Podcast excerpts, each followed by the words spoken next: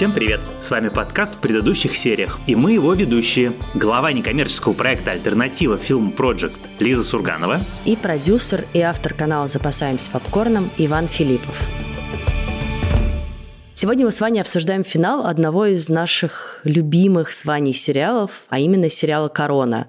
Спустя несколько лет, шесть сезонов, «Корона» наконец подошла к своему концу, обещанному заранее шоураннером. И вот сегодня мы хотим обсудить, как же она завершилась, и еще раз вспомнить все, за что мы ее полюбили. Ты знаешь, вот я вчера досмотрел финальную серию последнего сезона, и кроме чувства какой-то невероятной грусти, которая меня охватила, я вдруг понял, что «Корона» — это единственный сериал, в котором я ни разу не пропускал заставку. Вот 60 серий, я 60 раз слушал эту замечательную музыку, смотрел эту заставку, и ни разу у меня даже не возникало мысли о том, чтобы это пропустить, потому что это вот настолько органическая часть истории, вот все эти церемониальные штуки, которые там в начале в заставке показываются. И у меня такого не было ни с одним сериалом, я даже в «Игре престолов» проматывал.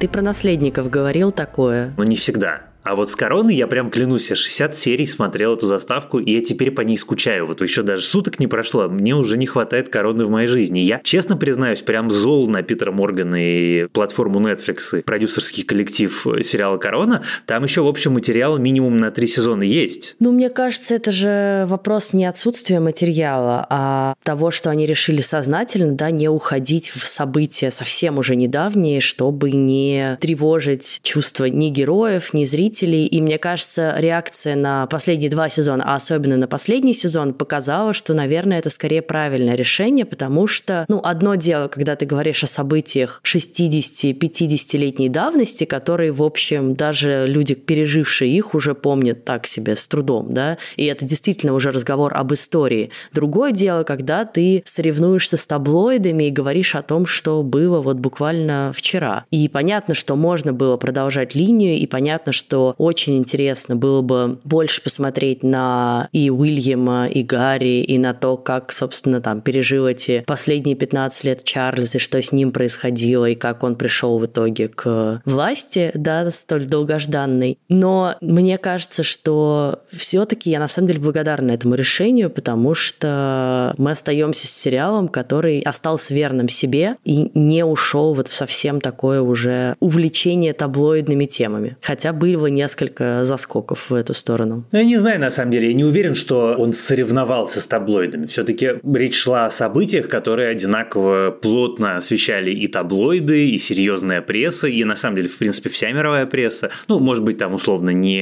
историю с принцем, который пришел в костюме нацистского офицера, хотя мне тоже кажется, что про это все написали, просто условно говоря, если какой-нибудь The Sun или The Daily Mirror написал про это 100 статей, то какой-нибудь New York Times 2. Но все равно это, наверное, не очень справедливо говорить, что они соревнуются с таблоидами. Но глобально нет, глобально я с тобой согласен, я тебя понимаю. Более того, я понимаю Питера Моргана, почему они решили в этот момент остановиться, потому что реакция британской прессы на последние сезоны была абсолютно истерическая. Истерическая в худшем смысле этого слова. То есть ты представляешь, как сидит, значит, какой-нибудь журналист газеты «Гардиан», у него натурально слюни изо рта текут, значит, от ярости, как он пишет эти свои тексты. Потому что «Гардиан» под конец выкатила рейтинг. Все 60 эпизодов «Короны» расположены по порядку, и на 60 месте у них, значит, четвертая серия из шестого сезона, на 59-м седьмая серия из шестого сезона, ну и как бы дальше по списку, собственно, до 55-го все это шестой сезон, который Гардиан страшно не нравится, и все их претензии не имеют никакого отношения к качеству сериала, к драматургии, к актерской игре, к качеству сценария. Это все, значит, я представлял себе не так, я это помню не так, и, собственно, я к этому отношусь примерно так же, как я отношусь ко всем воплям людей, которые смотрят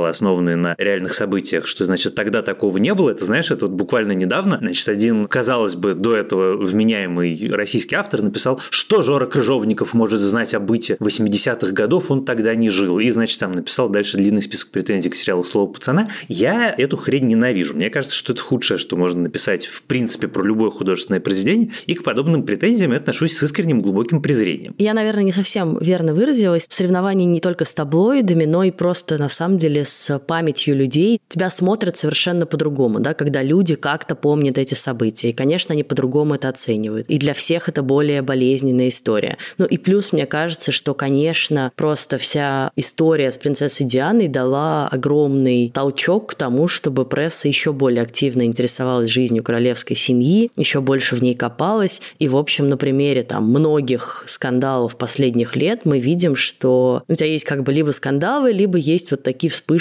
отдельной объединения наций вокруг каких-то больших событий, типа свадьбы Кейт и Уильяма или похорон Елизаветы. Вот, а все остальное просто какое-то перестирывание их белья. То есть понятно, что у меня есть какая-то грусть, что сериал закончился, но у меня всегда есть тоже и благодарность, что он закончился как бы не испортившись, а я считаю, что он все-таки не испортился, а мы наблюдали кучу сериалов, которые к там, второй своей половине резко уходили в ну, совсем какую-то бессмыслицу, когда люди сочиняют сезоны только чтобы как бы не расставаться с э, деньгами, с этой славой и едут на этих рейтингах, пока эти рейтинги уже совершенно просто сдуваются. И, ну, это произошло со многими любимыми мной сериалами, например, с друзьями, да, которые не надо было снимать 10 сезонов, а надо было где-то остановиться и сказать все, спасибо, корова уже выдаена. Но действительно, вот последний сезон, конечно, вызвал какую-то массу ненависти, раздражения, странных претензий. Одна из самых странных для меня претензий – это вот это, что за бред с призраком принцессы Дианы. И ты такой, люди, вы вообще Шекспира читали или нет? Во-вторых, как бы это очевидный художественный прием, по сути, внутреннего монолога героев, да, не то, что это призрак принцессы появляется на самом деле даже как у Шекспира, а скорее это там в случае с Чарльзом, да, Чарльз ведет с собой этот разговор о том, собственно, что для него значила принцесса, как он переживает ее смерть, и то же самое с королевой Елизаветой.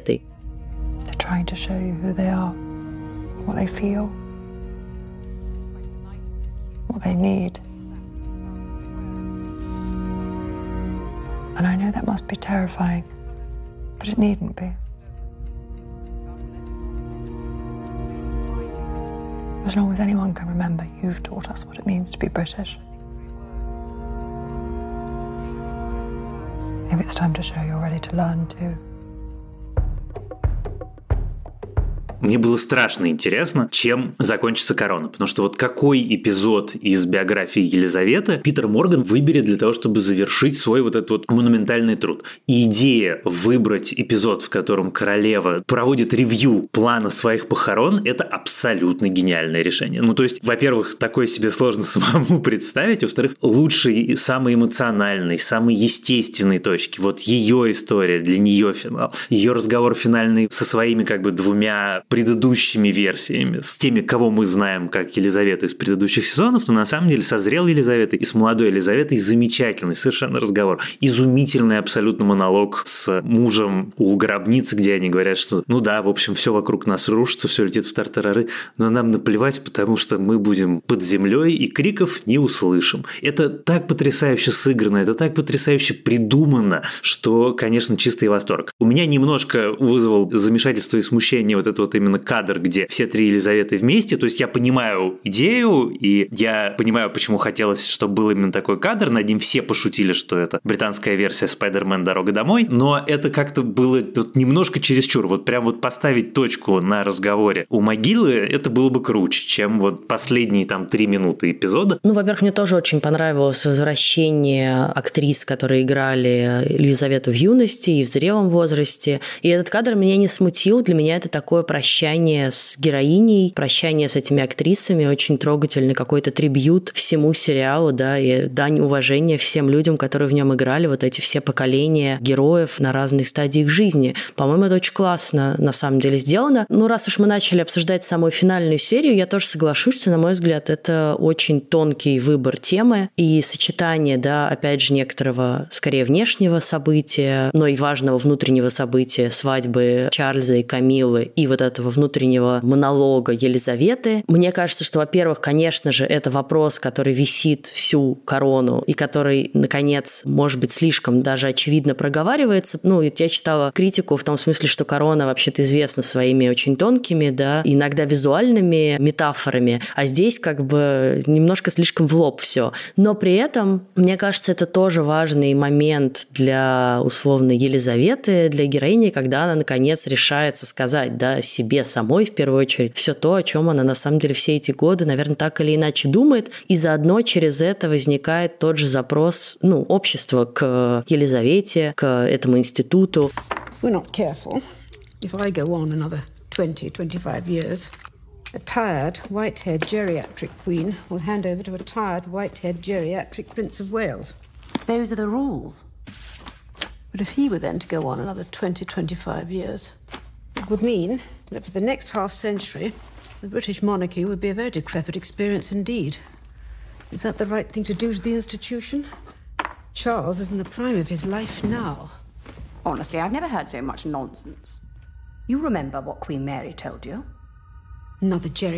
Это абсолютно ну, то, что ты читаешь вот во всей этой критике Института королевской семьи британской. Типа, нахрена было править столько лет, передавать престол Чарльзу в таком уже возрасте? То есть у тебя один сначала монарх э, в пенсионном возрасте, потом второй монарх в пенсионном возрасте. И как бы ты на много лет обрекаешь свою страну вот на такого geriatric, то, что она называет монарх, да? И это абсолютно, в общем, правда. И, в общем, тут сложно не согласиться с самой Елизаветой в ее этих вопросах к себе и в том, что, в принципе, это было бы, ну, разумно и с точки зрения того, что она может отдохнуть и уйти на покой, и с точки зрения того, что Чарльз более энергичный и вообще проявить такую материнскую заботу и любовь. Но при этом абсолютно понятно, почему она делает другой выбор. Весь сериал, на самом деле, о том, почему она делает именно такой выбор. Я даже вчера пересмотрела первую серию самую, и на самом деле там поразительно много рифм вот с этой финальной серией. Начиная от того, что самые важные события серии происходят э, так или иначе вокруг Вестминстерского аббатства. В первой серии это свадьба Елизаветы, в последней серии это, собственно, вот этот ее разговор про смерть, про похороны и уже уход в финальной сцене. Во-вторых, то, что она в финальной серии смотрит эту семейную пленку, хронику, да, в первой серии ее отец Георг дарит ей эту камеру, на которую он ее призывает, собственно, запечатлевать все самые счастливые свои моменты. И вот это поразительное, да, завершение этих линий, но там есть супер важный диалог с отцом, когда он еще король, да, она заходит к нему в кабинет, и она спрашивает его, не чувствует ли он себя одиноко, не чувствует ли он себя уставшим от всего этого бремени власти. И он признается, что да, так и есть, и одиночество, и усталость, но как бы куда деваться, долг вот такой. И становится понятно, что у нее нет другого выбора, как бы она никогда не откажется от этого, потому что она так понимает свой долг, да, ты устал, да, ты не можешь, да, ты одинок в этом, и ты теряешь ту жизнь, которая у тебя могла бы быть и которой ты еще мог бы на самом деле пожить. Но так она себе представляет свое служение обществу и по-другому и быть не может, да? Да, и вот тут у меня два момента. Во-первых, конечно, мне очень нравится ее внутренняя аргументация, почему она все-таки не решается передать в тот момент власть Чарльзу, когда она говорит про институт монархии, что да, конечно, там мои аргументы разумные, и все, что я говорю, правильные, да, конечно, так было бы гораздо логичнее, но институт монархии не логичный нелогичный, бесчеловечный, неразумный и абсолютно неестественный. Поэтому странно пытаться применить к нему ту логику, которую ты применяешь к своей повседневной жизни. Вторая, конечно, мысль про то, что вот основная тема у Елизаветы в шестом сезоне – это, конечно, сожаление и такая рефлексия по поводу прожитой жизни. И в этом смысле было очень интересно смотреть. Моя любимая серия – это где они разговаривают с Тони Блэром о том, как можно сделать монархию более популярной, как можно улучшить. И там есть две абсолютно гениальные вещи. Во-первых, конечно, это то, как вот ты знаешь, что Елизавета сделала для страны, как это она понимает. Ну, как бы мы сейчас не говорим объективно, что она что-то сделала.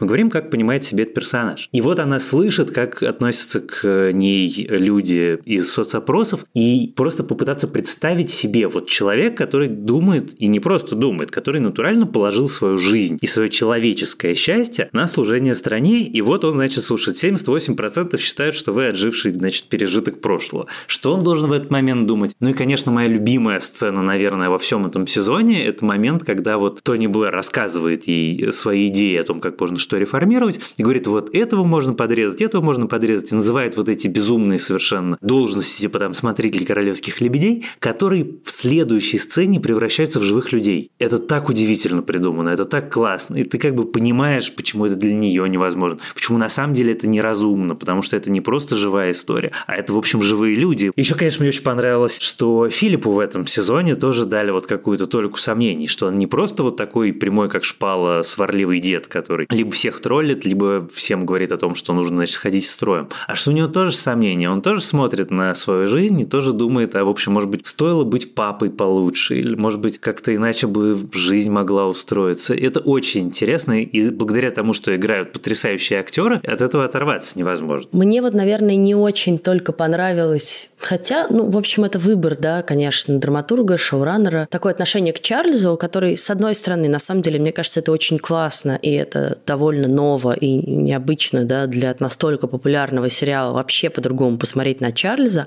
выйти из вот этой устоявшейся прочно парадигмы, что Чарльз мерзавец, который разбил сердце Дианы, и она бедная жертва, да, и как бы все симпатии на ее стороне, а он подлец и негодяй, и наоборот, показать его человеком, показать его страдающим человеком, показать его, наконец, счастливым человеком. И вот это все очень здорово. Но в моменты, когда корона немножечко даже ну, натужно пытается подчеркнуть, какой он на самом деле мог бы быть реформатор на фоне всех остальных членов семьи, это выглядит странно, потому что, ну, как бы у тебя нет как будто бы оснований считать, что на самом деле это так. Вот он пришел к власти, вот мы видим, что вроде ничего, никаких реформ радикальных не происходит. Как бы все эти моменты, да, где они обсуждают, менять ли им все эти традиции, увольнять ли этих людей.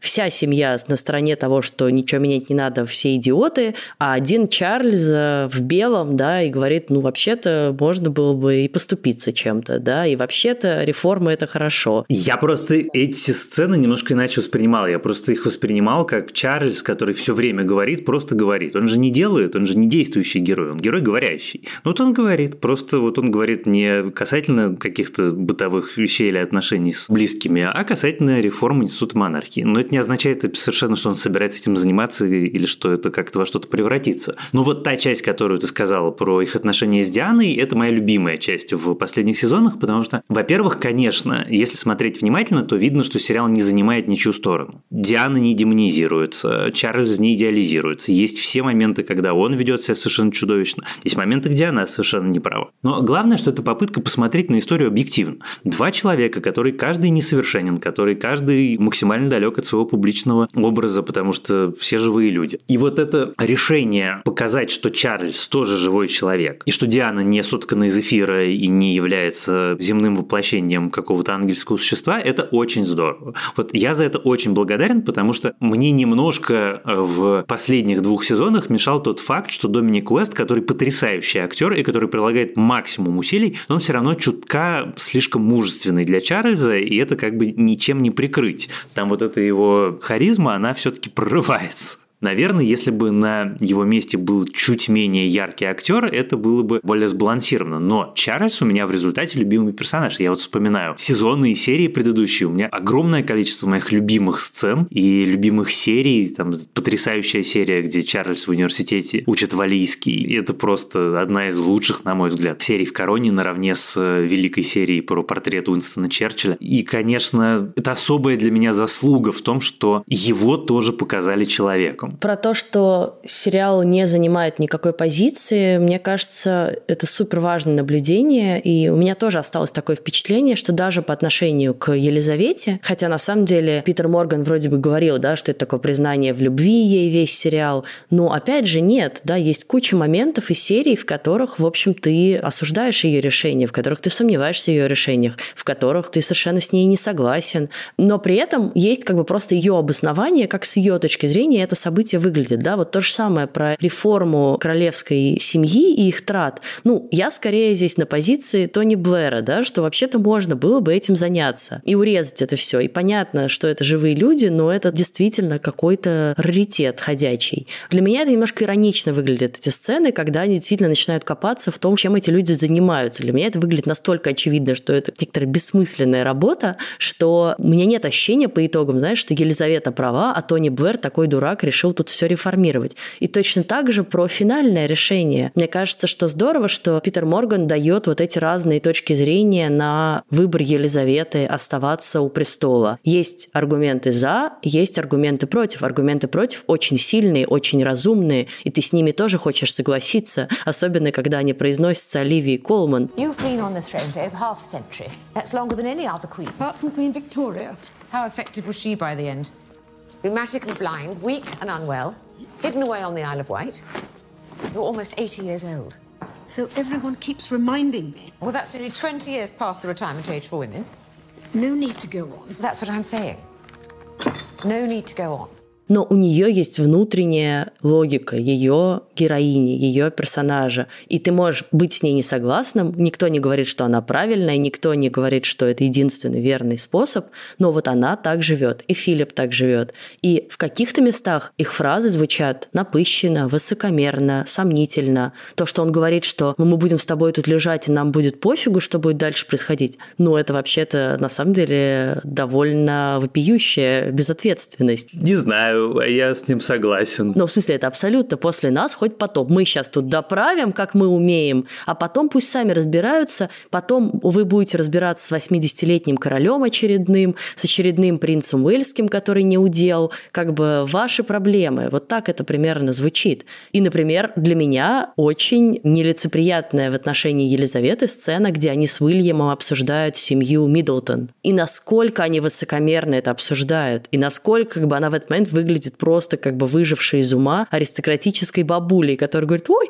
почему они едят на кухне? Они что, вы хотят себя вести как прислуги? И ты в этот момент такой, что что? Просто орешь как бы в экран. Ты совершенно права. В этом же, собственно, обаяние и магия сериала «Корона». В том, что тебе показывают не какую-то идеальную картинку, не идеальных людей, а людей, которые очень по-разному себя ведут в разных жизненных обстоятельствах. Я на самом деле, вот, например, периодически вспоминал, и сериал на самом деле на это периодически намекает, просто отыгрывая взгляды, которые Маргарет бросает на свою сестру, что Елизавета дофига всем людям вокруг жизни поломал. И про это в сериале было, и мы это все знаем, и мы понимаем, что это, в общем, на самом деле довольно жесткий человек. И поломала, между прочим, как раз когда Елизавету играла Оливия Колман. И то, что она неоднозначная и очень живая, как раз, собственно, для меня и сериал таким важным и делает. И вот, кстати, серия про Маргарет потрясающая, вот со смертью Маргарет, что она раз за разом отчаянно прилетает в этот Барбадос, она хочет провести время хорошо, она наслаждается жизнью, и она отказывается переставать наслаждаться жизнью, несмотря на один инсульт, второй инсульт. И она какой-то такой совершенно удивительный человек. И ты как бы с одной стороны смотришь на это формально, ты думаешь, ну да, это такая аристократка, которая, значит, за всю жизнь ничего полезного не сделала. Но ее жизненный дух вызывает какое-то уважение невероятное. И потом, конечно, я все время думал о том, как с ней поступили все-таки, и о том, что она смирилась со своей судьбой, что она все-таки тоже поняла, что имеет в виду сестра. И с этой точки зрения, какие эмоционально сильные и крутые завершающие сцены и решения у истории с Чарльзом, что вот его мать, которая всю жизнь отказывала людям вокруг в праве быть счастливыми, если это шло каким-то образом в разрез интересам короны, дает ему это разрешение. Да, с этой идиотской молитвой, про которую, очевидно, Чарльза не предупредили, потому что когда ее читают, у него на лице просто написано, типа, вашу мать, что происходит вообще. Но она дает ему право быть счастливым. И это может быть даже больше подарок, чем если бы она ему в этот момент отдала корону. И с точки зрения арки персонажа, с того, как она изменилась по сравнению с тем, какой мы ее знали в первом сезоне, и с точки зрения, наверное, какой-то человеческой. Ну, слушай, это же не только про изменение Елизаветы, изменение ее позиции, а про то, что неизбежно, да, мы наблюдали этот институт на протяжении 60 лет, да, практически, 55.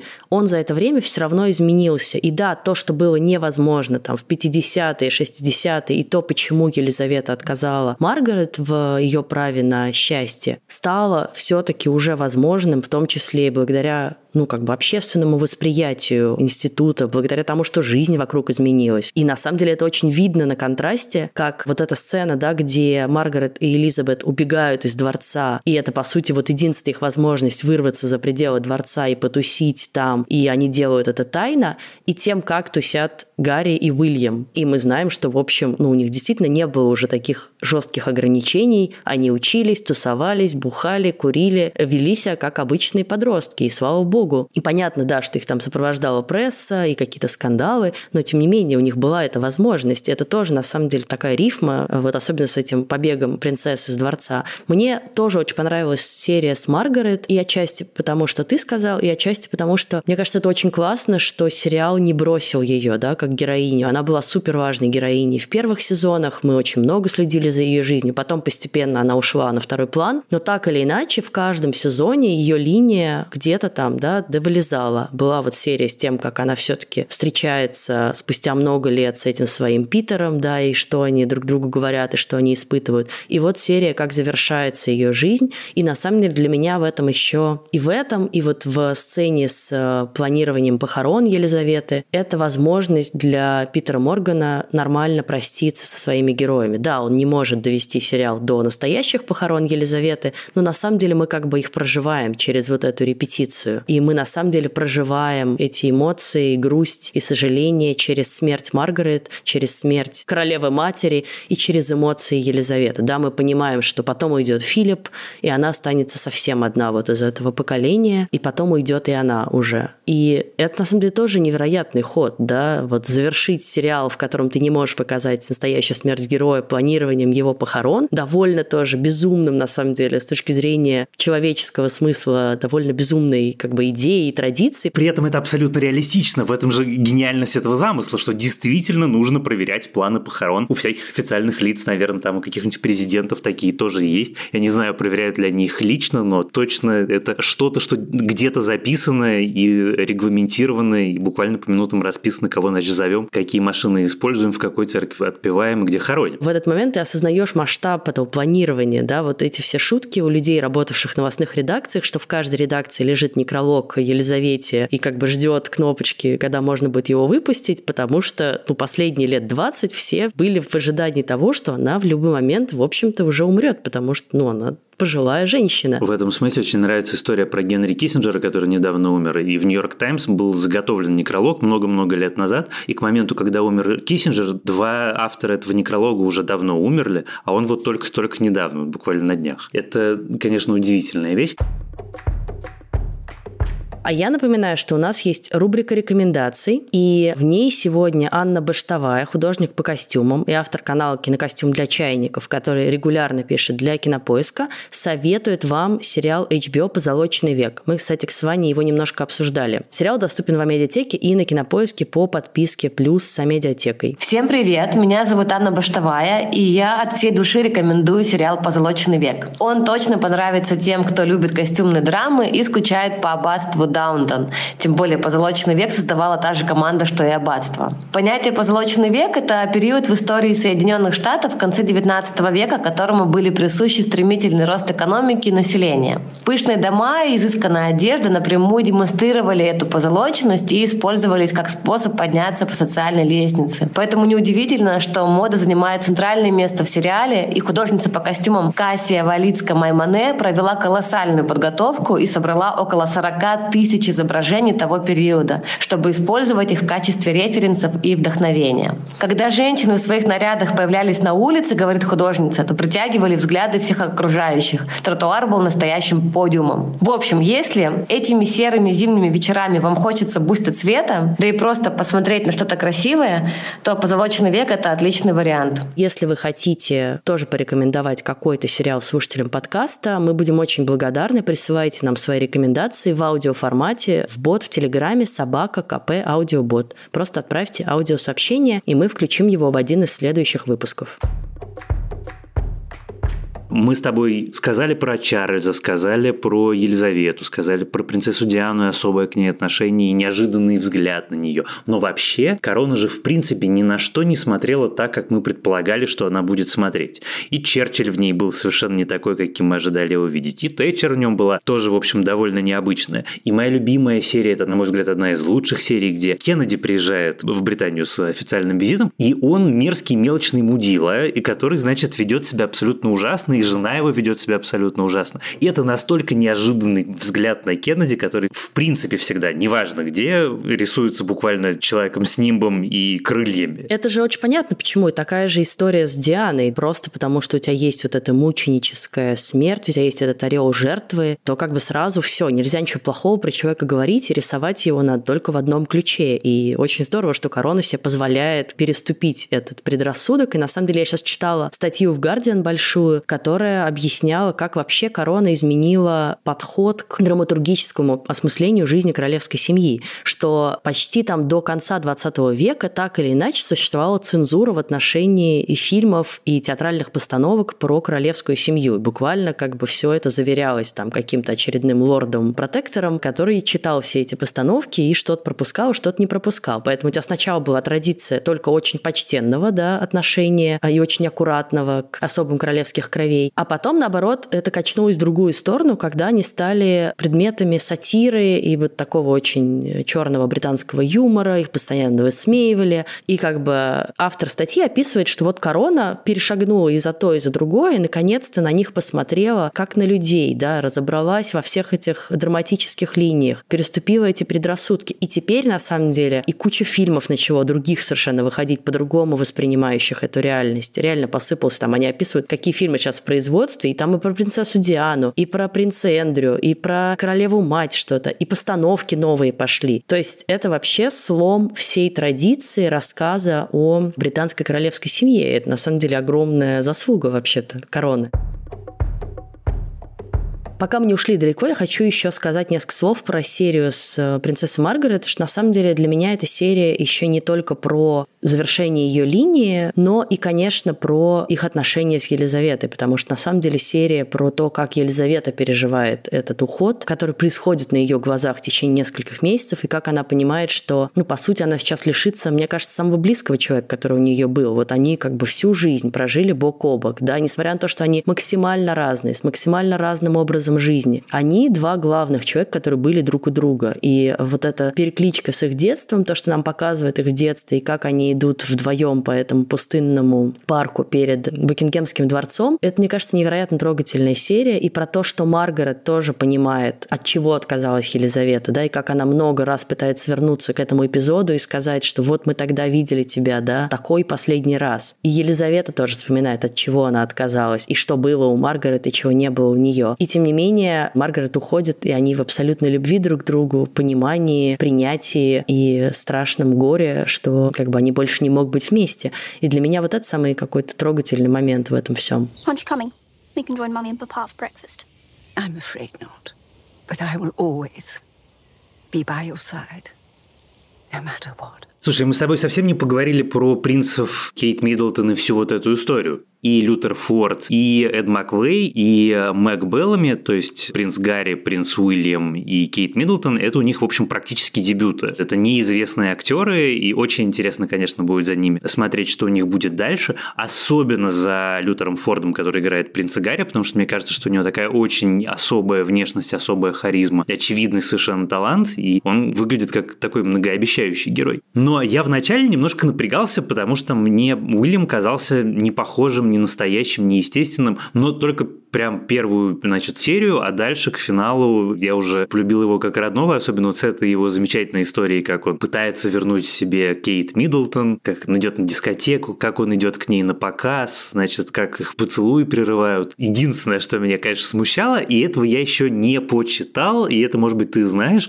вот эта история с мамой Кейт Миддлтон, которая, значит, сознательно выстроила жизнь дочери так, чтобы она вышла замуж за принца. Мне тоже стало интересно, потому что это для меня была какая-то новая история, и я пошла читать, и я так понимаю, что, ну, по крайней мере, со слов королевских биографов были некоторые основания считать, что она так или иначе какую-то роль сыграла в том, что Кейт пошла учиться в Сент-Эндрюс, то, что Кейт пропустила год, как и Уильям, то есть как бы, что она пыталась их некоторым образом свести. Но, опять же, это одна из версий, да, которую можно прочитать. Мне, пожалуй, вот это не понравилось, потому что действительно она как бы получилась такой немножечко какой-то сказочной мачехой, которая очень хочет свою дочку выдать замуж и ради этого готова на все что угодно пойти. И вообще, честно сказать, вся линия именно Уильяма и Кейт, она немножечко провисает на фоне э, всего остального. Честно говоря, она очень простенько банальная, что ли. Но мне кажется, у этого есть некоторое объяснение, поскольку подростковая любовь – это не то, чтобы какая-то смертельно сложная драматургическая штука, поэтому она выглядит на фоне сложных страстей, которые бушуют в мире взрослых и облеченных властью и ответственностью людей, это действительно выглядит немножко проще. Я не думал про мать Кейт Миддлтон как про злодейку, потому что, ну как, очевидно, что если бы Уильям не влюбился, ничего бы не было. Очевидно, что если бы он был отвратителен Кейт, тоже бы, наверное, ничего не было. Ну, то есть, это как бы некоторое, как знаешь, как эти масоны верят, что, может быть, Бога как такового нету, но есть кто-то, кто, значит, запустил первоначальный механизм. Вот здесь то же самое. Может быть, она не архитектор их отношений, она просто человек, который первым, значит, тронул первую доминошечку. Там же показано, что как бы она не только запустила первую доминошечку, у них же есть этот разговор с Кейт, который ей говорит прямо, что типа ты всю как бы жизнь мою хочешь, чтобы я вышла замуж за Уильяма, и тебя вообще не волнует, о чем думаю я, да, и вот как бы я привожу другого парня, а ты кривишь рожу. И это показано действительно ровно так. И, в общем, выглядит немножко как такой Глории Хантинг. Хотя очень трогательный момент, когда Уильям приходит к ним домой смотреть по телеку церемониальные юбилейные процессии. She's been so nervous by today.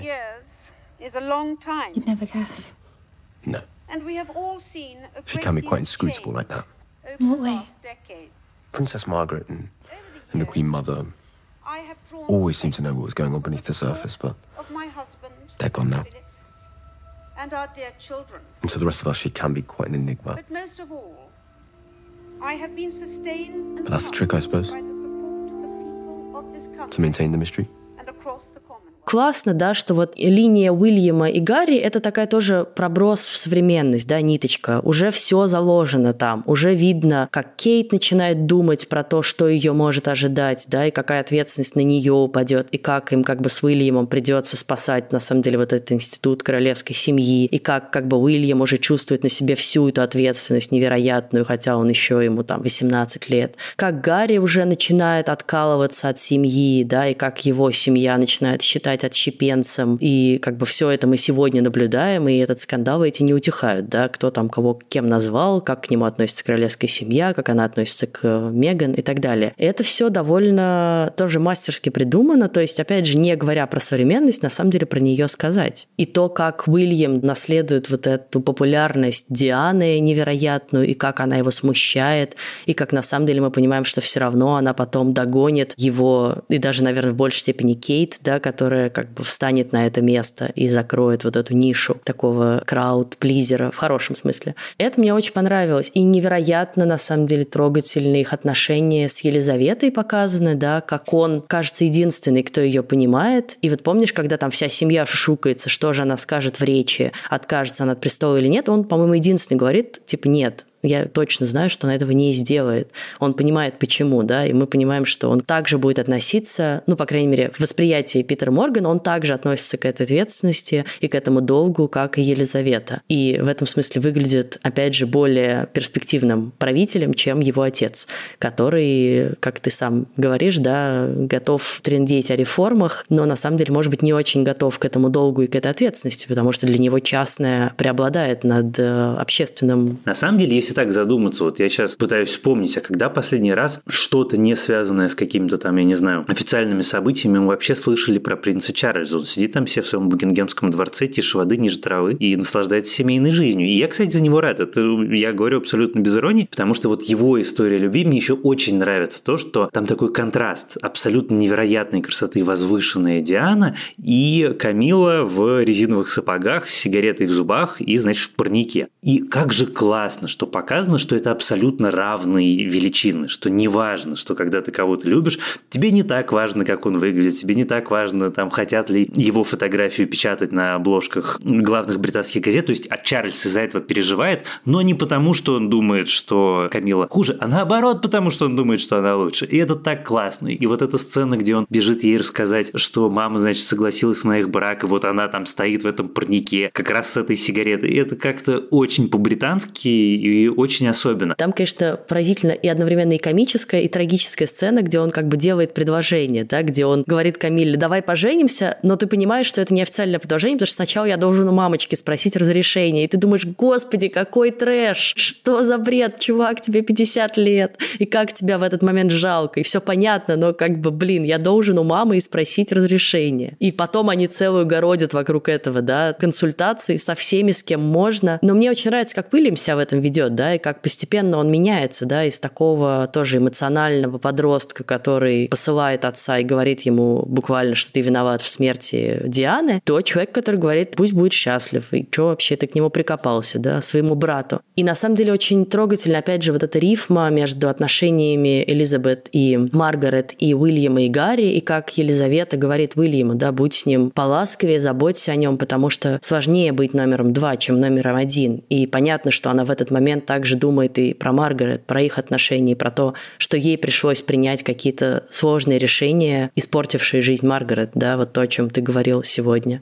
Конечно, «Корона» — это сериал вот этих мастерских рифм, нюансов, да, вот великая серия с Блэром, где сначала Блэр на коне, а Елизавета себя чувствует полным ничтожеством с этими своими рейтингами, а он такой популярный, Кинг Тони и так далее. И наоборот, да, как эта серия завершается, просто абсолютно маятник качается в другую сторону, где он выступает перед женщинами, они буквально уходят с его речи, и королева дает ему урок, как, типа, надо было разговаривать с ними. Самое классное – это как бы финал арки Блэра, где они сталкиваются на въезде въезде в Букингемский дворец, и Чарльз смотрит, как, значит, уезжает Блэр, на которого прыгают эти демонстранты, и потом они разговаривают, что типа, ну да, вот, в общем, все в результате так, как мы говорили, что оно закончится, оно и закончилось. Начинают премьер-министры все одинаково бодрячком, а заканчивают политическими трупами, на которые, значит, среднестатистический британский гражданин посадь побрезгует. Да, и на самом деле тут может показаться, что как будто бы это немножко, так знаешь, уже небрежно сделано в проброс, вот именно его этот уход из популярности. А с другой стороны, если все время вспоминать о том, что сериал рассказывает о всех событиях с точки зрения королевской семьи, то для них, ну, как бы сколько там этих премьер-министров сменилось в дожизненный срок э, Елизаветы, да, ну, десяток, если не больше. Для них это вот реально такие, знаешь, как картинки за окном, облака проплывают, типа очередной премьер-министр.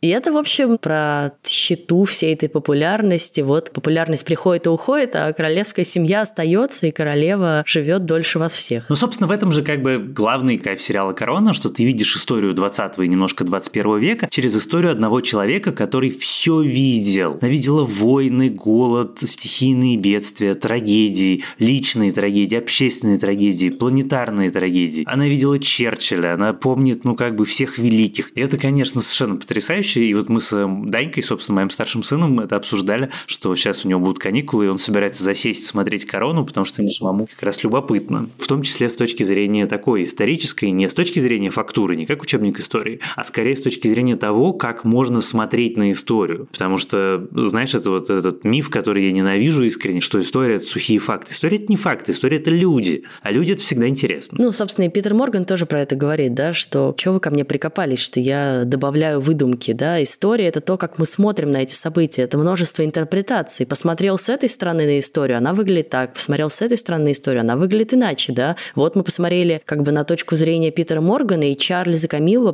предстали совершенно другими людьми, чем как бы обычно их рисовала вся британская пресса. Или есть какие-то вещи, которые просто улетают да, из этой истории, которые как бы незначительны, потому что они незначительны для твоей интерпретации ее. Например, я все время там расстраивалась, что не показана встреча королевы с Битлз. Потом думаешь, ну как бы если она не имеет никакого значения для сюжета, то просто так ее вставлять, чтобы, не знаю, ввести туда Битлз, тоже бессмысленно. Последнее, про что я хочу сказать, о ком мы с тобой сегодня вообще пока не поговорили, а это, обсуждая последний сезон, сложно обойти этих персонажей, это все-таки альфаеды, да, и Доди, и Мухаммед, и как они здесь показаны. И опять же, красивая и грустная рифма отношений отцов и детей, отношений родителей и детей, родителей, которые выбирают за детей их жизнь и толкают их на поступки, которые, возможно, испортят всю их жизнь. То же самое мы наблюдали с Чарльзом. И здесь, опять же, показана интерпретация да, этой истории с тем, как Мухаммед Аль-Фаед толкает буквально Доди на роман с Дианой. Понятно, что дальше уже вопрос, понравятся они друг другу или нет, но он все для этого подстраивает. Мне очень понравилось, что вроде как, опять же, вот на фоне Дианы, Чарльза, Камилы обычно личность Доди Аль-Фаеда абсолютно теряется. Был какой-то чувак, был какой-то роман, это просто человек, которому не посчастливилось оказаться в той же машине с Дианой, и вот они разбились. Но насколько, опять же, глубоко корона погружается в его жизнь, его обстоятельства, в его чувства, в его отношения с отцом. В историю его отца. Да, и это тоже. На самом деле, как это заранее простраивается. Если ты помнишь, они же появились еще в предыдущем сезоне, да, и там уже была история Мухаммеда, и как он как бы шел к отношениям с королевской семьей, и вот чем они закончились, тем, что он их публично называет преступниками и обвиняет их в смерти Дианы и сына. И его история тоже трагическая, да, как он осознает свою вину перед сыном и пытается ее, ну, не загладить, но вот хоть как-то избыть, да, вот этими своими странными выходками истерическими. И понятно, что это на самом деле его переживание в большей степени, чем, кажется, настоящая вера в то, что сына убили британские спецслужбы. Мне очень нравится и то, как показали Доди, и то, как показали Мохаммеда, и то, что Доди Альфаед перестал быть действительно из такого статиста в истории принцессы Диан живым человеком. Я не знаю, правда ли он был таким человеком или нет, но он в пространстве сериала живой, обаятельный, которому сопереживаешь, сочувствуешь. Вот, и потрясающий Мохаммед Альфаед, который мне с прошлого сезона очень нравится, и который тоже настоящий, живой, сложный человек. Еще они оба блистательно сыграны абсолютно. Наверное, Мохаммед все-таки даже больше, потому что у него роль больше и интересней. Это вот как раз вещь, за которую я ценю корону, за то, что она ставит неочевидные акценты, а на самом деле, когда ты начинаешь про это думать, акценты эти как раз самые очевидные, потому что Питер Моргану важнее люди, а не события. И это очень привлекает и как бы делает э, сериал все-таки очень особенным. Кстати, между прочим, вот раз уж мы с тобой говорим про Доди Альфаеда, историю про то, что водитель был пьяным, я абсолютно забыл, хотя я помню, в общем, историю про то, как разбилась принцесса Диана, как мама моя очень переживала, мы все читали в газетах, смотрели по телевизору, и похороны, я помню, мы смотрели. Ну, я, кстати, вот, да, не помнила, или, может, не знала даже про водителя, который выпил перед поездкой. Ну, как бы для меня всегда была версия, что папарацци гнались за машиной. Вот-вот. И водитель не справился с управлением из-за давления просто этих сумасшедших корреспондентов. Это там тоже есть, да, и, в общем, все вместе, действительно, как и говорится в выводах этого расследования, на мой взгляд, цепочка трагических случайностей, всех приведших вот к этому моменту. Самое, конечно, из них э, жуткое, это что вот это буквально один день в этом Париже, где они остановились, могла бы она вернуться домой, да, и все могло бы быть иначе. Ну, конечно, ты все время думаешь, что все могло быть иначе. Мы с тобой очень долго говорим про этот сериал, потому что, на самом деле, конечно, правда грустно с ним расставаться. Мы, правда, благодарны ему за множество прекрасных лет, проведенных вместе, и мы будем скучать. Но всегда здорово, что у тебя вообще-то это есть, ты можешь это пересмотреть, да, вернуться к этим ощущениям, э, открыть что-то новое. И «Корона» точно такой сериал, который войдет в историю, который изменил очень сильно подход к освещению королевской семьи и вообще стриминговую культуру. Сделать такой дорогой сериал с актерами, которые меняются каждые два сезона, с таким вниманием ко всем деталям. Это высший класс. Да, я с тобой совершенно согласен. В общем, это мой любимый сериал. Я надеюсь, что меня никто не будет спрашивать, что мне больше нравится «Корона» или «Игра престолов», потому что я зависну. А в следующий раз мы с Ваней наконец-то обсудим самый популярный российский сериал этого года. Конечно же, это «Слово пацана», сериал, который выходит на старте и на Винке. Мне кажется, что сериал уже не нуждается в особых представлениях и рекомендациях, но, тем не менее, еще раз скажу, что советую вам посмотреть его целиком, прежде чем слушать наш следующий выпуск. Слушайте, пожалуйста, наш подкаст на всех платформах, на которых он доступен, от Яндекс Музыки и Apple Podcasts до CastBox и YouTube. Пишите нам письма, ставьте нам сердечки, оставляйте нам комментарии и подписывайтесь на наш телеграм-канал, который также называется в предыдущих сериях и к которому прикручен еще замечательный чат, в котором можно сериалы обсудить. А я хочу сказать спасибо нашим всегдашним помощникам, нашему продюсеру Елене Рябцевой и звукорежиссерке Лере Кусто. С вами были Лиза Сурганова и Иван Филиппов. До следующего раза. Пока.